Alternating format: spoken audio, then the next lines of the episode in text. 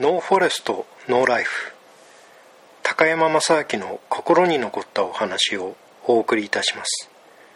第1話縁。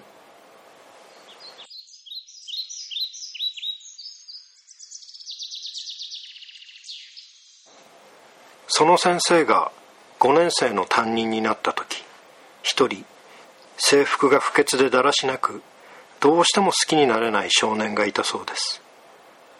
いつの間にか中間記録に先生は少年の悪いところばかりを記入するようになっていました。ある時少年の1年生からの記録が先生の目に留まりました。朗らかで友達が好きで人にも親切。勉強もよくでき将来が楽しみとある。間違いだ。他の子の記録に違いない。先生はそう思いました。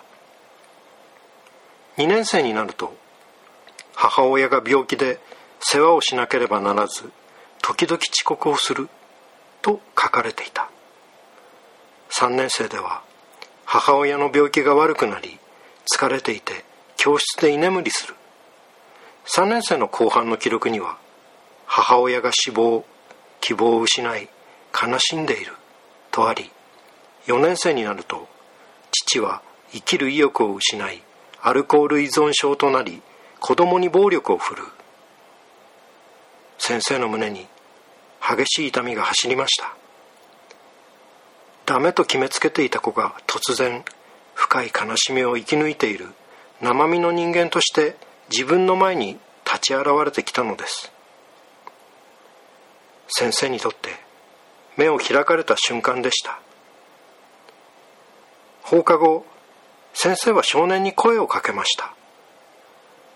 先生は夕方まで教室で仕事をするからあなたも勉強していかない？わからないところは教えてあげるから。少年は初めて笑顔を見せたそうです。それから毎日少年は教室の自分の机で予習復習を熱心に続けました。授業で少年が初めて手を挙げた時先生に大きな喜びが湧き起こったのです。少年は自信を持ち始めていました。クリスマスの午後でした。少年が小さな包みを先生の胸に押し付けてきました。後で開けてみると香水の瓶でした。亡くなったお母さんが使っていたものに違いない。先生はその一滴をつけ夕暮れに少年の家を訪ねました。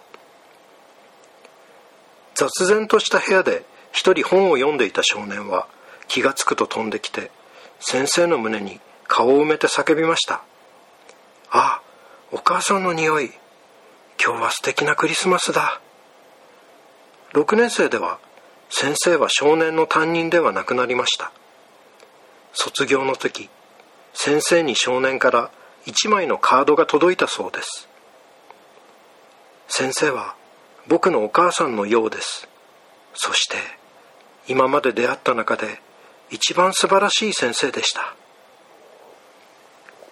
それから6年またカードが届きました。明日は高校の卒業式です。僕は5年生で先生に担当してもらってとても幸せでした。おかげで奨学金をもらって医学部に進学することができます。10年を経てまたカードが来ました。そこには先生と出会えたことへの感謝と父親に叩かれた体験があるから患者の痛みがわかる医者になれると記されこう締めくくられていました。僕はよく5年生の時の先生を思い出します。あのままダメになってしまう僕を救ってくださった先生を神様のように感じます。大人になり医者になった僕にとって最高の先生は5年生の時に担任してくださった先生です。そして1年届いたカードは結婚式の招待状でした。